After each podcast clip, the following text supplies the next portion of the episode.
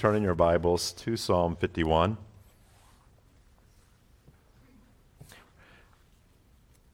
Second sermon in a series Hurdles to Faithfulness. Things that get in the way. Uh, impediments to persevering. Pastor Brian last week did a uh, kind of an overview message, and I have the first assignment. The assignment is the hurdle of personal failure. I got to tell you, that's way too whitewashed for me in light of the text that we're reading this morning. I use the expression self inflicted wounds. Anyone have any of those? oh, I did that to myself. And that's even not strong enough, honestly, in light of the subject matter that we'll deal with this morning. It's the hurdle of sin, friends. The stark reality of evil not evil out there, but evil in here. Now, I don't know if you pay attention, but um, from time to time, people of note and celebrity do wrong things. Politicians, entertainers, people who are in the news. Have you ever heard a public apology that makes you cringe?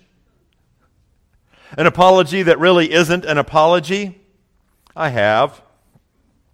There are some. Here is some of the language. I don't have a specific. I thought if I picked somebody, I'd offend somebody, so I thought I'd leave that alone and just talk about the concepts. Some of the most common apologies that aren't real apologies begin with words like these. Number one, I'm sorry if. Have you heard that? I'm sorry if I did anything wrong. I'm sorry if you were offended. An apology, it's really not an apology, it's a conditional apology. It falls short of a full apology. It suggests that something might have happened. Another example I'm sorry that you. That's a blame shifting apology. It's no apology at all. It actually flips the script and puts the burden on the other person as the problem. I'm sorry you felt hurt. I'm sorry you think I did something wrong. I'm sorry that you feel bad. Another cringing apology begins with, I'm sorry, but. Excuse making apology. I'm sorry, but most other people wouldn't have overreacted like you did. I'm sorry, but other people thought it was funny, and so on and so on. One that uses a little different language is this one I was just You've heard that. It's a justifying apology. It argues that the hurtful behavior is okay because it was harmless, or the ends justified the means. It was for a good cause. I was just kidding. I was only trying to help. When my wife does not like, I was just trying to calm you down. I was just playing devil's advocate, or as my kids say to one another after a particularly injurious word, I was just kidding. There's a bullying apology, a last example. Fine, I'm sorry, okay? It's a bullying apology, whether it comes in words, sorry, but it doesn't feel like an apology, and it actually takes the form a little bit of a passive aggressive threat. Okay, enough already. I said I'm sorry. Give me a break. I'm sorry, all right? Those are inappropriate themes of confession and contrition. A true apology, by contrast, is more freely offered without conditions. It doesn't minimize what was done. It conveys that a person apologizing understands and cares about the other person, not themselves. It has an element of remorse. It starts with listening. Psalm 51. What's our need this morning? Let me, let me just give you where we're going before we look at the text. Sometimes I come to the pulpit and I'm like, I know how this is going. I know exactly how it's going to go. And then there's this morning 13 pages of notes and a full heart. And so much weight from God's Word. And so much I've learned and been reminded of this week in my study. We need to understand the only path to true forgiveness of sins is a broken and contrite heart. There are many ways to look at this psalm as I've read, not only my own study, read Friends on the Shelf, uh, listened to other sermons, the heart of confession, steps of confession, the process of confession. Maybe just as simply as possible, what do you do with your sin?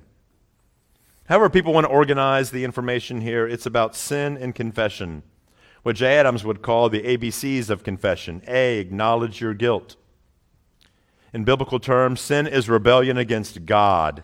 It's not sickness, it's not bad luck. Sin is always first against God. Sin is always first against God. It may also be against others. We sometimes flip that script. Number two, blame. Blame no one but yourself. Not your parents, not your spouse, not your kids, not your church, not politics, not society, and certainly don't blame God. And then confess your sin. Confess your sin. Confess it to God, seeking God's forgiveness. I often in counseling make this gesture with people. All sin is vertical.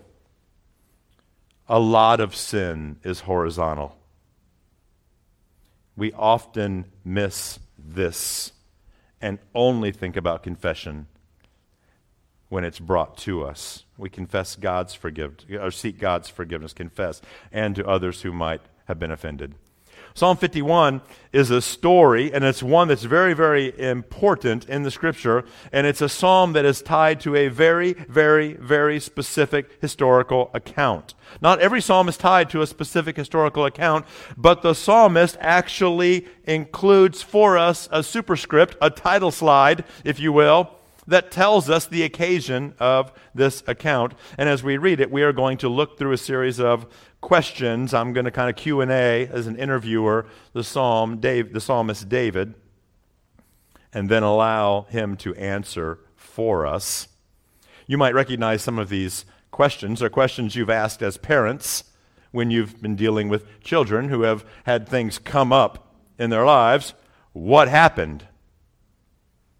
Hopefully, the person might say, What have I done? Or you might say, What have you done? Who is to blame?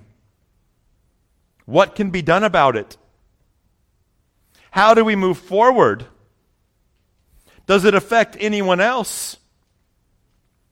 This is where we'll go this morning. There are uh, in the in the uh, psalm there are different Hebrew stanzas. The ESV Bible that we are common using has a little bit of space more than normal in a few of the places between verses, and those represent the different Hebrew stanzas.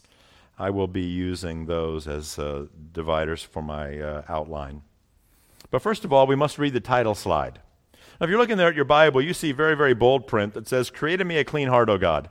That is not inspired. An ESV translator put a note there, a, a, a um, what would you call it? A bullet point, kind of sum, summarizing the, the, uh, the psalm. Many times we skip over it and we didn't even read it this morning, but do you see the all caps right below that? A lot of people don't know that the superscript of a psalm is actually inspired. That was part of the actual. So, while you might dismiss the big bold heading and say, okay, that's cool, it's helpful, but it's not inspired, the superscript is inspired. It is here where we find the occasion for the psalm. Let's read it together. The title slide. To the choir master, a psalm of David. When Nathan the prophet went to him after he had gone into Bathsheba. Okay. If you would like to turn over to 2 Samuel 11 and 12, you can. You don't have to. I'm going to read most of it, but we'll go to 2 Samuel 11 and 12, and let's discover the story of David, the sweet psalmist of Israel, the shepherd boy, the man after God's own heart. 2 Samuel 11. It happened late one afternoon when David arose from his couch and was walking on the roof of the king's house that he saw from the roof a woman bathing. The woman was very beautiful, and David sent and inquired about the woman, and, and one said, Is this not Bathsheba, the daughter of Eliam, the wife of Uriah the Hittite? So David sent messengers and took her, and she came to him, and he had sex with her. Then she returned to her house. Wow. I don't know how much time goes on between Samuel records this as news copy. But there must be a small break here. She returns to her house, and the woman conceived, and she sent and told David, I'm pregnant. National crisis. The king. Scandal. What will we do? So David sent word to Joab. Joab was, uh, I think, a cousin of David or an in law. He was a general. There's quite a bit about him in the scripture. Send me Uriah the Hittite. Uriah had been out on battle with Joab. And Joab sent Uriah home from the front to David. When Uriah came to him, David asked Joab how David asked how Joab was doing, how the people were doing, how the war is going. And David said to Uriah, Go down to your house and wash your feet. So David basically paves the way for Uriah to go have an evening of intimacy with his wife, so that then when Uriah goes back to the front, baby's born, maybe they keep him out there late, we're not sure of timing here, and maybe we can get away with this. Falsify the date of the birth certificate. But Uriah slept at the door of the king's house with all the servants of his lord. He did not go down to his house. They told David, Uriah didn't go down to his house. David's plan's not working.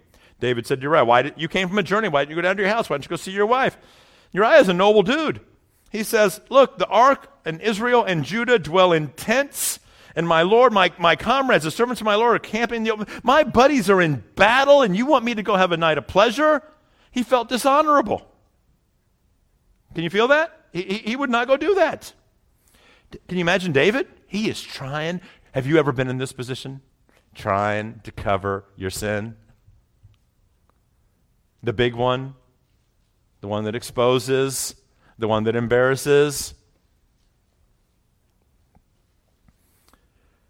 David said to Uriah, Well, stay another day, and then I'll send you back. So Uriah remained. Verse 13 David invited him, ate in his presence, and drank. So David got him drunk, hoping that his sensibilities would be dulled, that his moral code would be lessened, and that he would go and spend a night with his wife. But that evening he went out to lie on his couch with the servants of the Lord. He did not go down to his house.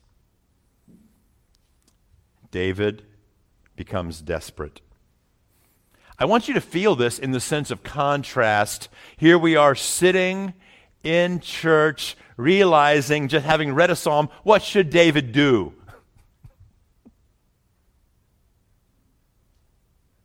Acknowledge, blame, no one but himself, confess his sin but we all know the pull of this. We've all experienced these temptations, every one of us. David's desperation continues to build. In the morning, David wrote a letter to Joab, verse 14, and sent it by the hand of Uriah. In the letter, he wrote, Put Uriah in the front of the hardest fighting, and then draw back from him that he may be struck down and die. You feel the irony here? David pens a letter. He trusts Uriah so much, he knows Uriah won't open the letter. And makes Uriah the messenger of his own assassination.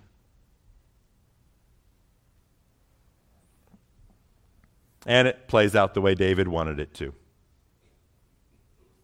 Skipping ahead to verse 26. When the wife of Uriah heard that Uriah, her husband, was dead, she lamented over her husband. And when the mourning was over, David sent and brought her to his house, and she became his wife and bore him a son. David sees, David wants, David takes.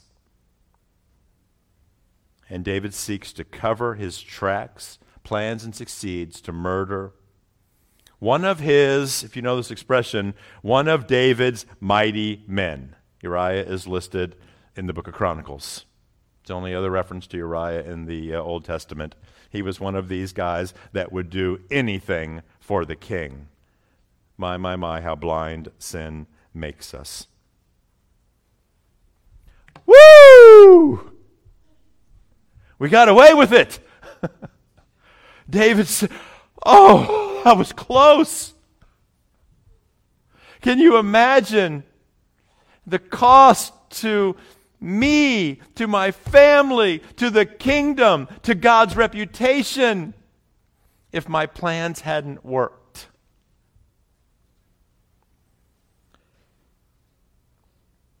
And there is a verse in 2 Samuel 11 that we would all do so well to pay attention to. And it's stated so simply and succinctly that you would miss it. And I think it was intended that way to just be this is so important. I'm just, it, you can't understand the importance of it. But the thing that David did displeased the Lord. That is supposed to hit you and me like a ton of bricks. And when it doesn't, that's when we act like David. No one knows David got away with it. Chapter 12. The superscript said, This is the prayer of David when Nathan the prophet came to him. So the Lord sent Nathan to David. And he came to him and said, Little parable. There were two men in a certain city, the one rich, the other poor.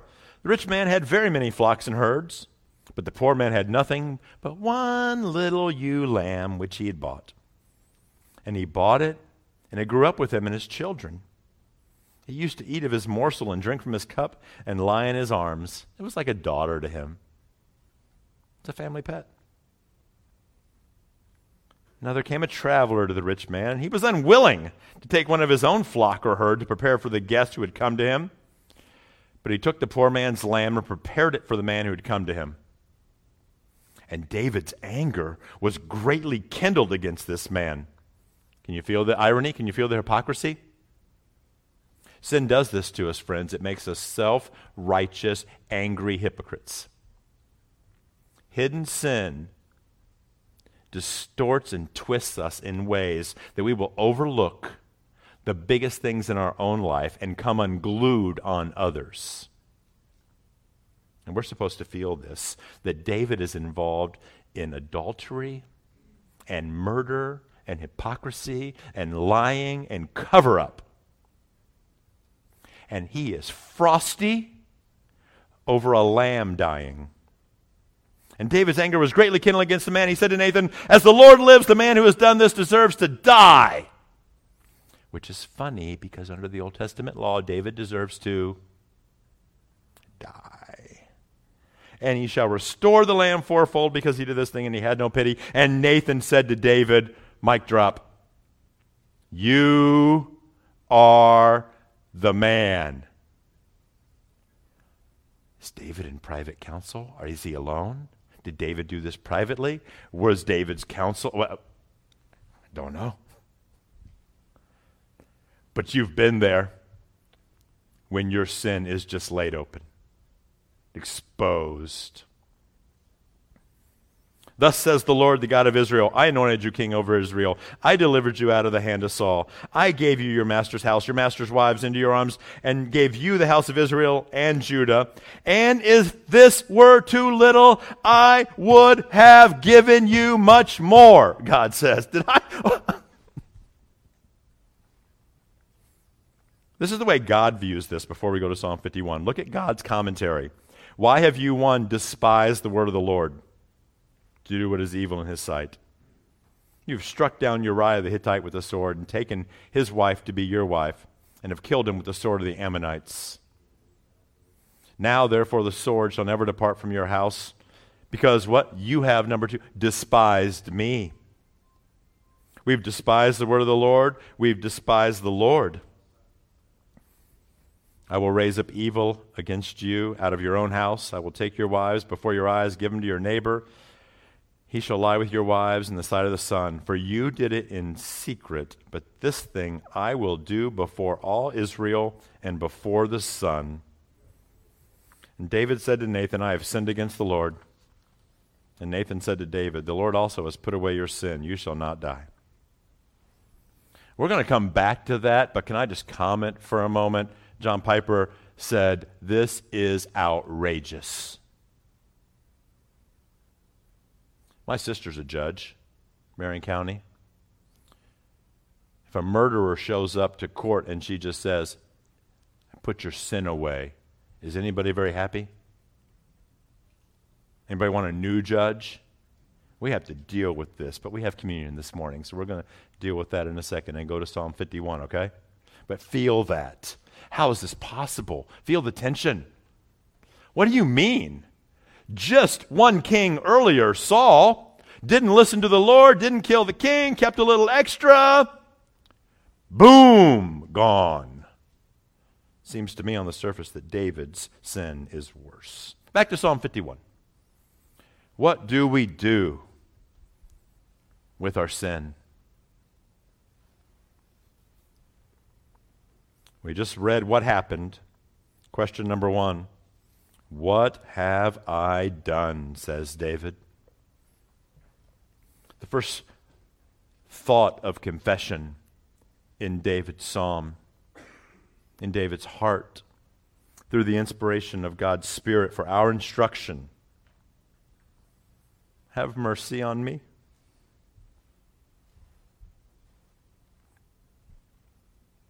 Is that part of your prayer life? Are you so aware of your sin that you understand and thank God for His mercy?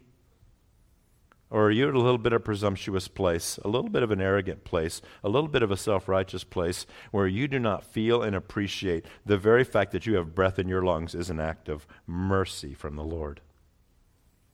David just cries out, Have mercy on me, O God, according to your. Now he appeals to God's covenant kindness, according to your steadfast love. He's like, Oh, I.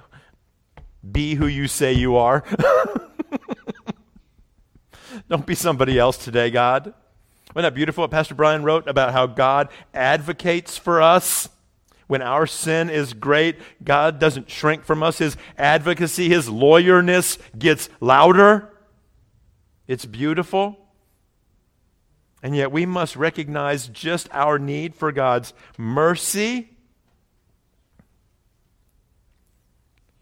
And David then uses um, some beautiful language here uh, to help us see the depth and need that we have. This language reminds me of a few other places. Psalm 34 The Lord is near to the brokenhearted and saves the crushed in spirit. Psalm, Isaiah 57 uh, says, For thus says the Lord, who is high and lifted up, who inhabits eternity, whose name is holy. I dwell in the high and holy place, and I also dwell with him who is of a contrite and lowly spirit, to revive the spirit of the lowly and to revive the heart of the contrite. Friends, there is great humility here. There is great understanding of our place and that He is God and we are not Him, and He is holy and we are not. It begins with parts of prayer. I don't hear many Christians pray these days, have mercy on me. There are three words used for sin here, and there are three words used for dealing with the sin. And it's used here in verse 2, in this first stanza, and then again later.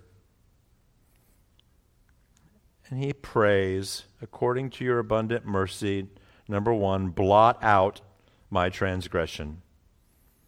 Number two, wash me thoroughly from my iniquity. And number three, cleanse me from my sin. The idea of blot out, this is kind of a superficial word. The idea of wipe away you know, if you get a stain on the carpet, you're trying to take it out. It's kind of a superficial thing, blot out. Sin leaves a mark which God can see and which God can erase. Wash. Wash me. This is the idea of laundry the infection, the stain of sin gets right down into the fiber of our nature. It is woven into who we are.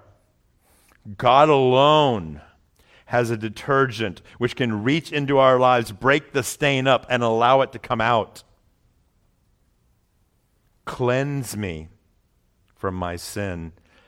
This idea of the word purify, to cleanse, used mostly in Leviticus of purifying people from some offense that excluded them from the congregation of God's people. Here, David's uncleanliness separates him from God. Sin is a great divider. It is the idea of ceremonial cleansing and purification.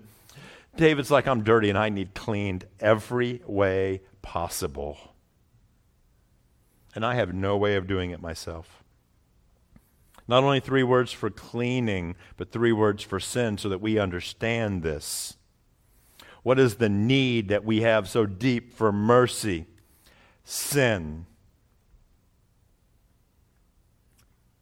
Cleanse me from my sin. Whatever this specific offense is, the, the literal meaning is to miss the mark. If I were an archer, I would miss every time. So it would be a great illustration. Hit the mark of God's character. Iniquity, the twisted or warped nature in fallen humanity, where sin originates. We are depraved, we are fallen. It is in us, it just comes out. We should not be surprised by it. And transgressions, this rebellion, this willful, irresponsible refusal to follow God's ways. It's like David, you know, and they talk about in Hebrew how if you have something repeated twice, it, it, has one emphasis, and if it's repeated a third time, it's like superlative. It's like the EST ending. It's like the highest. Three words for th- sin, three words for our needed cleansing. David's saying, Lord, have mer- feel this, the, the first stanza. Lord, have mercy on me. According to your steadfast love. Trey's paraphrase, because I am sinful to the core and only you can clean me. Where else can you go? More better, uh, even greater confession, this next stanza, verses 3 through 6. I know my transgressions. My sin is ever before me. David is going to say some words here about who's to blame, how deep he is to blame, and how important it is that he acknowledges that. This, for, when Judy read it, I just got tears in my eyes. I know my transgression and my sin is ever before me. We might paraphrase that today by saying, I can't get it off my mind. The YouTube video, the TikTok keeps playing, keeps playing. I look in the mirror in the morning. I see my sin. I can't run. I can't hide. There's no relief. My sin is ever before me. The knowledge of it is there. He goes on and says, Against you and you only have I sinned and done evil in your sight. David says, secondly, not only can I not get it off my mind, but my sin is against God and God primarily. I've sinned against God. Friends, God is the measure of sin, not society. Slavery was not not sinful before the Emancipation Proclamation and then become sinful because society decided to pass a law. Abortion was not okay after the Roe v. Wade case and then suddenly become uh, not okay after a more recent ruling by the Supreme Court, society doesn't get to decide in God's eyes what is right or wrong. Against you and you only have I sinned, O Lord. Now, you might think about that and think, I wonder how Bathsheba and Uriah felt about this statement. Because it seems like David sinned against some other people too. This also intensifies the idea that this didn't become sin only when someone got hurt. We sometimes justify that in our own minds and say, well, I'm not going to confess that this would actually bring more hurt if I brought it out. Friends, what we forget, and what I have tried to teach my kids from a young age, is that when they steal a piece of candy and get away with it, they didn't get away with it. It was known the moment it happened because the thing that they did dis pleased the Lord, who you cannot hide from. My sin is ever before me. It didn't become sin when someone got hurt. Sin is against God. Hear these words God is the one most offended when we sin. The cost of atonement is the cost of our sin, and the wages of sin is death. And the only safe thing that can be done with guilt is to have it washed away. David goes on even just a little bit further at the end of verse 4 and says, Listen to this, how, how deep David's confession is. He's like, Remove all doubt. Everybody understand this. So that you may be justified in your words and blameless in your sight. David says, God is not to blame for this, I am. And David acknowledges no matter what happens that God is just. And he would have been just if he had cast David from his presence, removed him from the kingship, and cast him into hell. God is blameless. God is justified. Friends, do we understand as deeply as we should in these moments that God would be just even if no one was saved? God did nothing wrong? God's not capable of doing anything wrong. Just our breath alone is full of mercy. And David uses language that people misuse today. In verse 5, he says, Behold, I was brought forth in iniquity, and in sin did my mother conceive me. A lot of people say, you might read this and say, like some people say in their apology, well, that's just the way I am.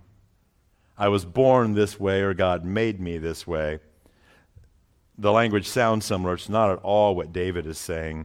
David is saying, It is no surprise I'm this way. I am sinful to my core. I am depraved. The only New Testament quote from Psalm 51 falls here in this verse in Romans 3 4, where God, where Paul is making the argument of the gospel and saying, Hey, if God had rejected the Jews, God did nothing wrong. God is justified and blameless. We sin in spite of God showing us another way. And in fact, looking at the last verse of this stanza, David says, Behold, you delight in truth in the inward being, and you teach me wisdom in the secret place. We sin in spite of God showing us another way. God had been David's teacher, God had made him wise. David had done many wise things. And then, sin got the upper hand.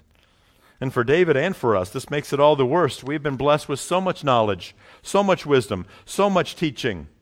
This is deep depravity that we would sin against such light. Second stanza, summary. It's our fault. The title of my sermon today is Six Letters I Did It. How often do you hear people say that today? It's three little easy words. I got to tell you, my heels dig in. I don't want to say those words. my fault. I did it. Please forgive me.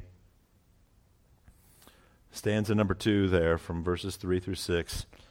Look at the I, I, I. He, he is not wiggling. He is not evading. He is not blame shifting. All of that language we laughed at at the beginning of those bad apologies, David employs none of it. Third stanza, third question What can we do about this? The most beautiful part of the psalm. I love it. Verses 7 through 12, the next stanza. Purge me with hyssop, I shall be clean. Wash me, and I will be whiter than snow. Let me hear joy and gladness. Let the bones you have broken rejoice. Hide your face from my sins and blot out all my iniquities. Create in me a clean heart, O God and renew a right spirit within me. Cast me not from your presence, and take not your Holy Spirit from me. Restore to me the joy of your salvation, and uphold me with a willing spirit. What can be done about it? Having fallen on the mercy of the Lord, acknowledging our sin, having confessed and accepted blame for it, David now pleads for renewal. It's right. The main point is forgiven people are committed to being changed by God. And we will never come to terms with sin or with guilt until we have our own personal dealings with God about it. Friends, listen to me. Guilt is your friend to lead you to Christ. Don't hide and run from it. The presence of guilt in your life is an indicator that you need to run to Jesus. Few things here. I, I, John Piper had a wonderful sermon on this. A couple of thoughts here that he drew out of this I thought were especially helpful in what he prayed about. In verse uh, 11, he prays, Cast me not from your presence. What's he praying there? Like Brian said, is it possible to lose your salvation? No, no, no, no, no. But have you ever been in this spot? And I think we all are based on what Brian taught last week, where there are times in our life where we're less sure about our salvation than others because of the way we've been behaving. And we're a little, we, we should be a little bit more vigilant about that because we are not walking in the light. I have a, it's uh,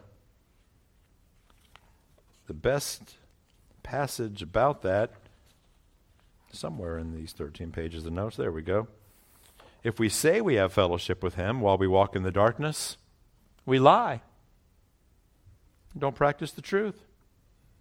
If we say we have no sin, we deceive ourselves, and the truth is not in us.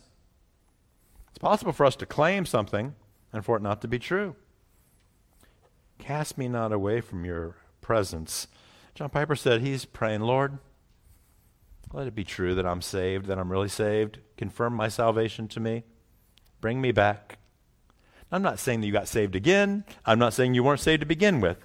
I think many of us will find out when we got saved when we get. I, am convinced that I'm going to find out when I got saved when I got to heaven because my, my early times were so bumpy and so full of insincere worship that I, I'm not trying to be trivial about those of you who have more definitive times, but does that make sense? The more important thing is that I believe in Jesus and I persevere. Amen? That is the important thing that I believe in Jesus and I keep going. And whether I know exactly.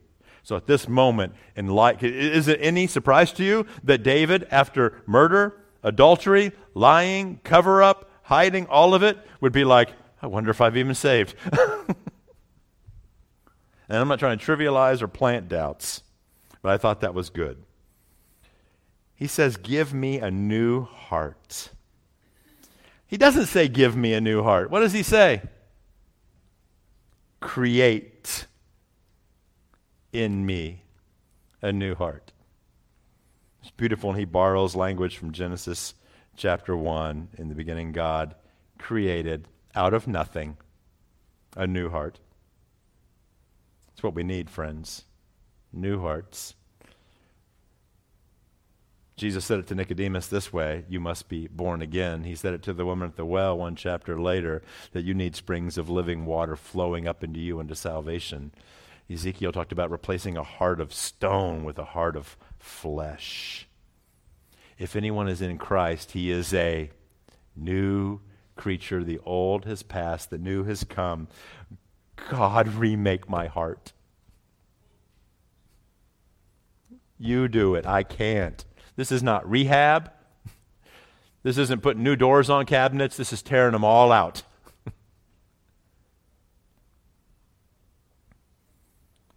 a really important thought here. He prays for joy a few times.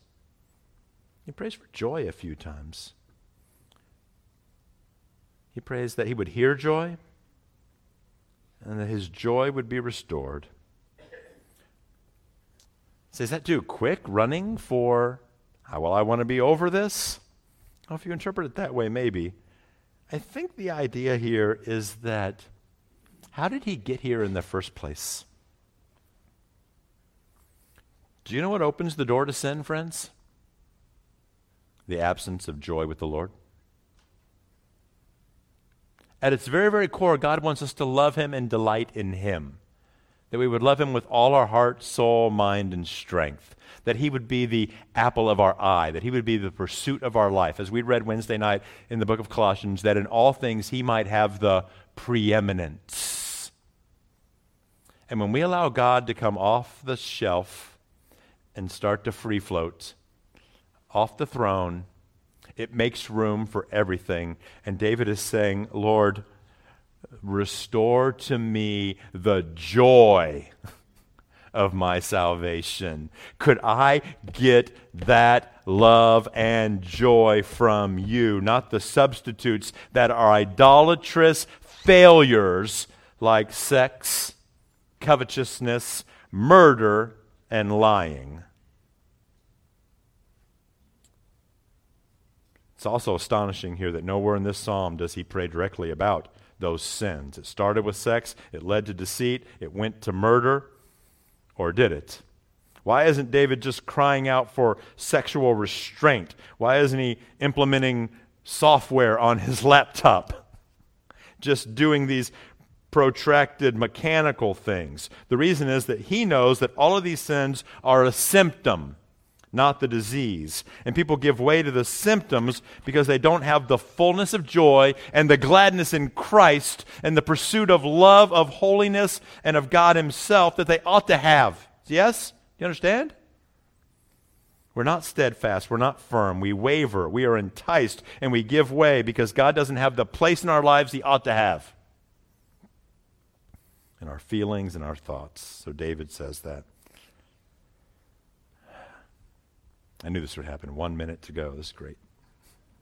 Give me a heart of praise, he prays in verse 15. Open my lips and my mouth will declare your praise. He's praying for inward renewal. This is so important.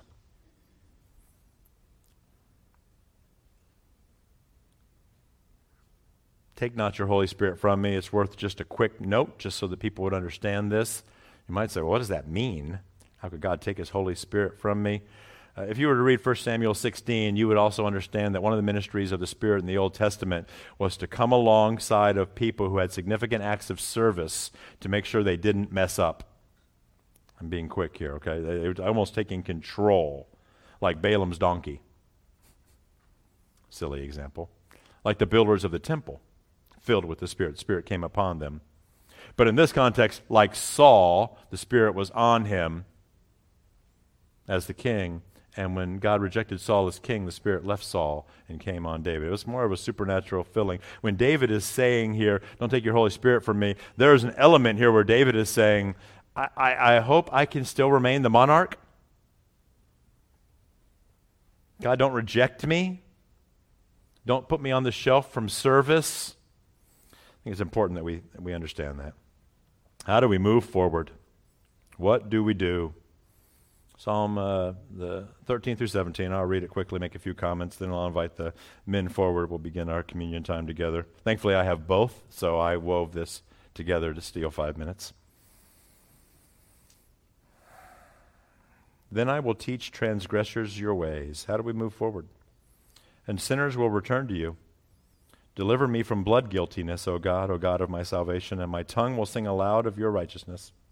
O Lord, open my lips, and my mouth will declare your praise. For you will not delight in sacrifice, or I would give it. You will not be pleased with burnt offerings. The sacrifices of God are a broken spirit, a broken and contrite heart, O God, you will not despise. I hate that I'm rushing through this a little, and I hope you'll spend some time in your ABFs talking about this. How do we move forward? It's funny that David begins to talk about ministry.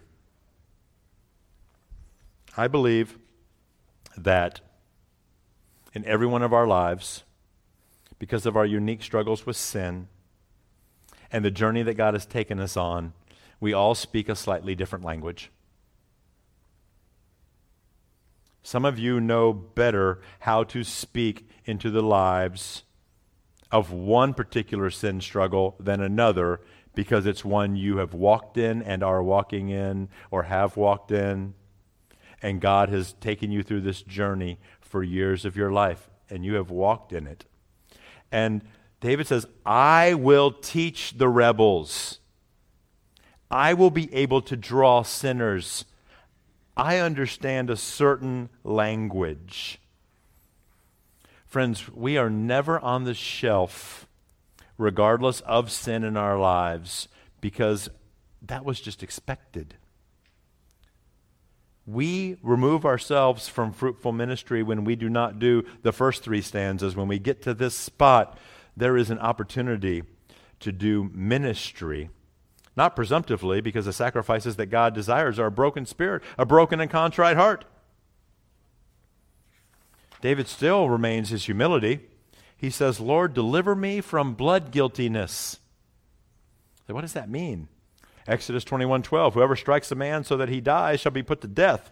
Leviticus 20:10 If a man commits adultery with the wife of his neighbor both the adulterer and the adulteress shall surely surely be put to death. I don't mean to say that we move so quickly to ministry in, in, a superficial way that we do not carry around in our bodies the wounds and the burdens of sin that so easily entangles us, yes? And yet, through vulnerable transparency and dependence on the Lord, it is right that we would use our stories to share the gospel with other people, that we would open our mouths and we would praise the Lord, that we would not shrink from Him, for His loving kindness endures forever.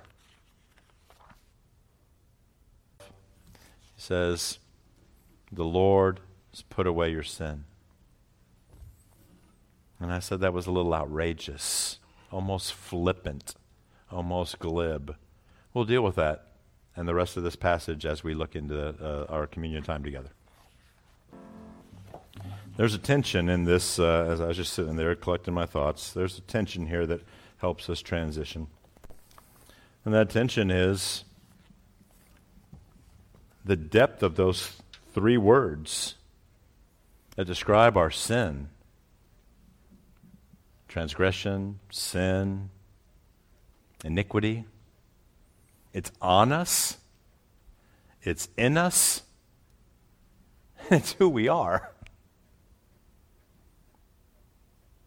And then those three words that describe the cleansing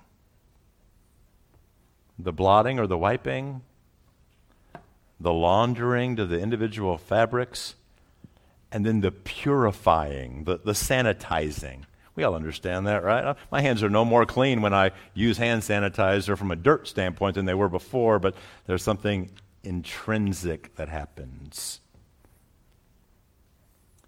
The real hurdle is how do we get from one to the other, right? And how in the world did Nathan say to David, after David said, I have sinned against the Lord?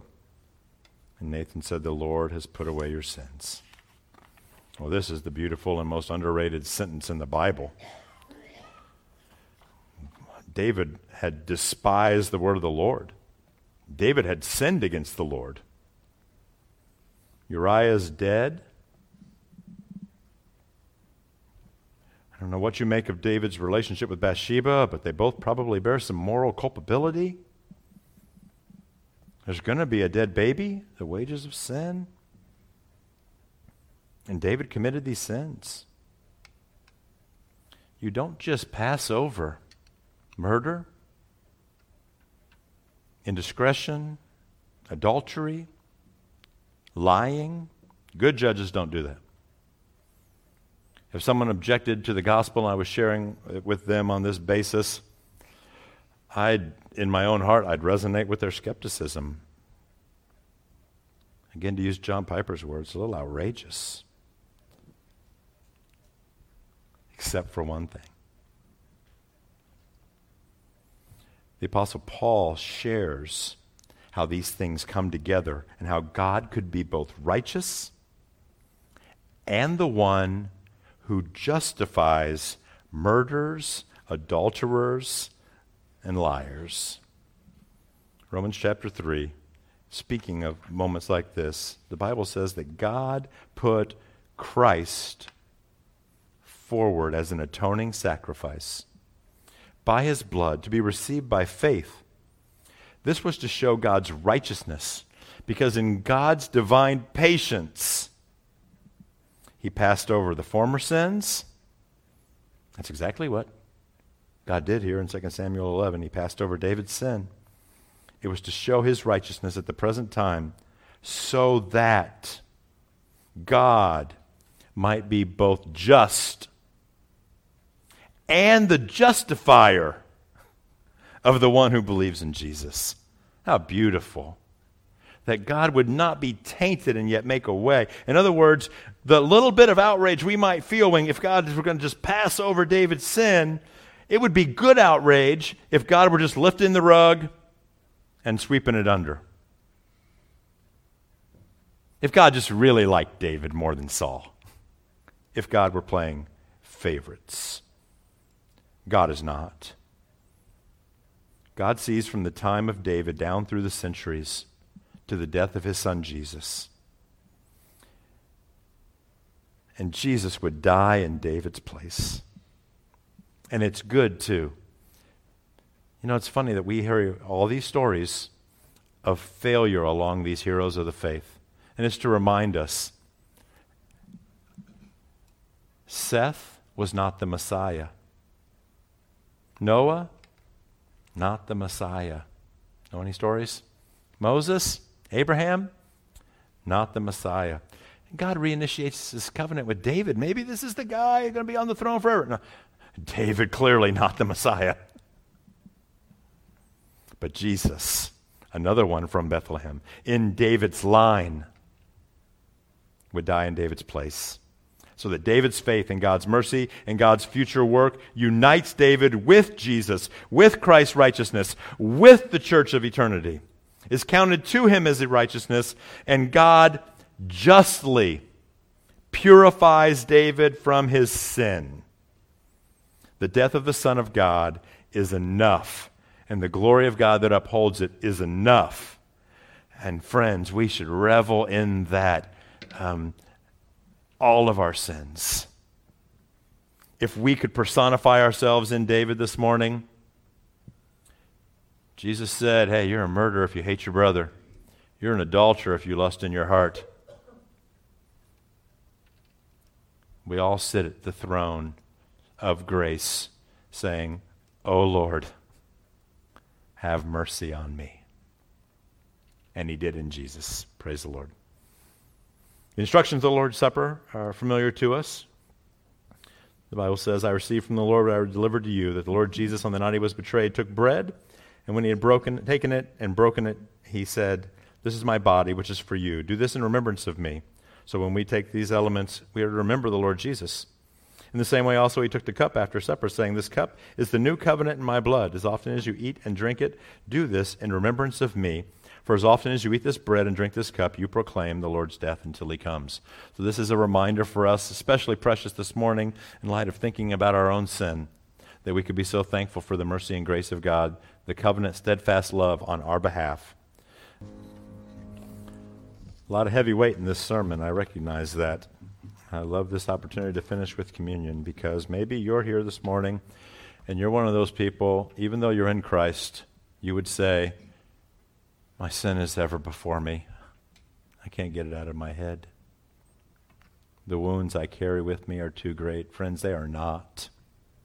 They are not. The cross is the great exchange, it is the great forgiveness. So I would ask you to revel in that this morning. If we say we have fellowship with Him while we walk in the darkness, we lie and don't practice the truth. But if we walk in the light as He is in the light, we have fellowship with one another, and the blood of His Son Jesus cleanses us from all sins. Martin Luther was known for a little bit of uh, good language in his preaching, the reformer Martin Luther. And I love his words. They capture the spirit of this morning very well. So when the devil throws your sins in your face and declares that you deserve death and hell, tell him this I admit that I deserve death and hell. What of it? For I know the one who suffered and made satisfaction on my behalf. His name is Jesus Christ, the Son of God. And where he is, there I shall be also.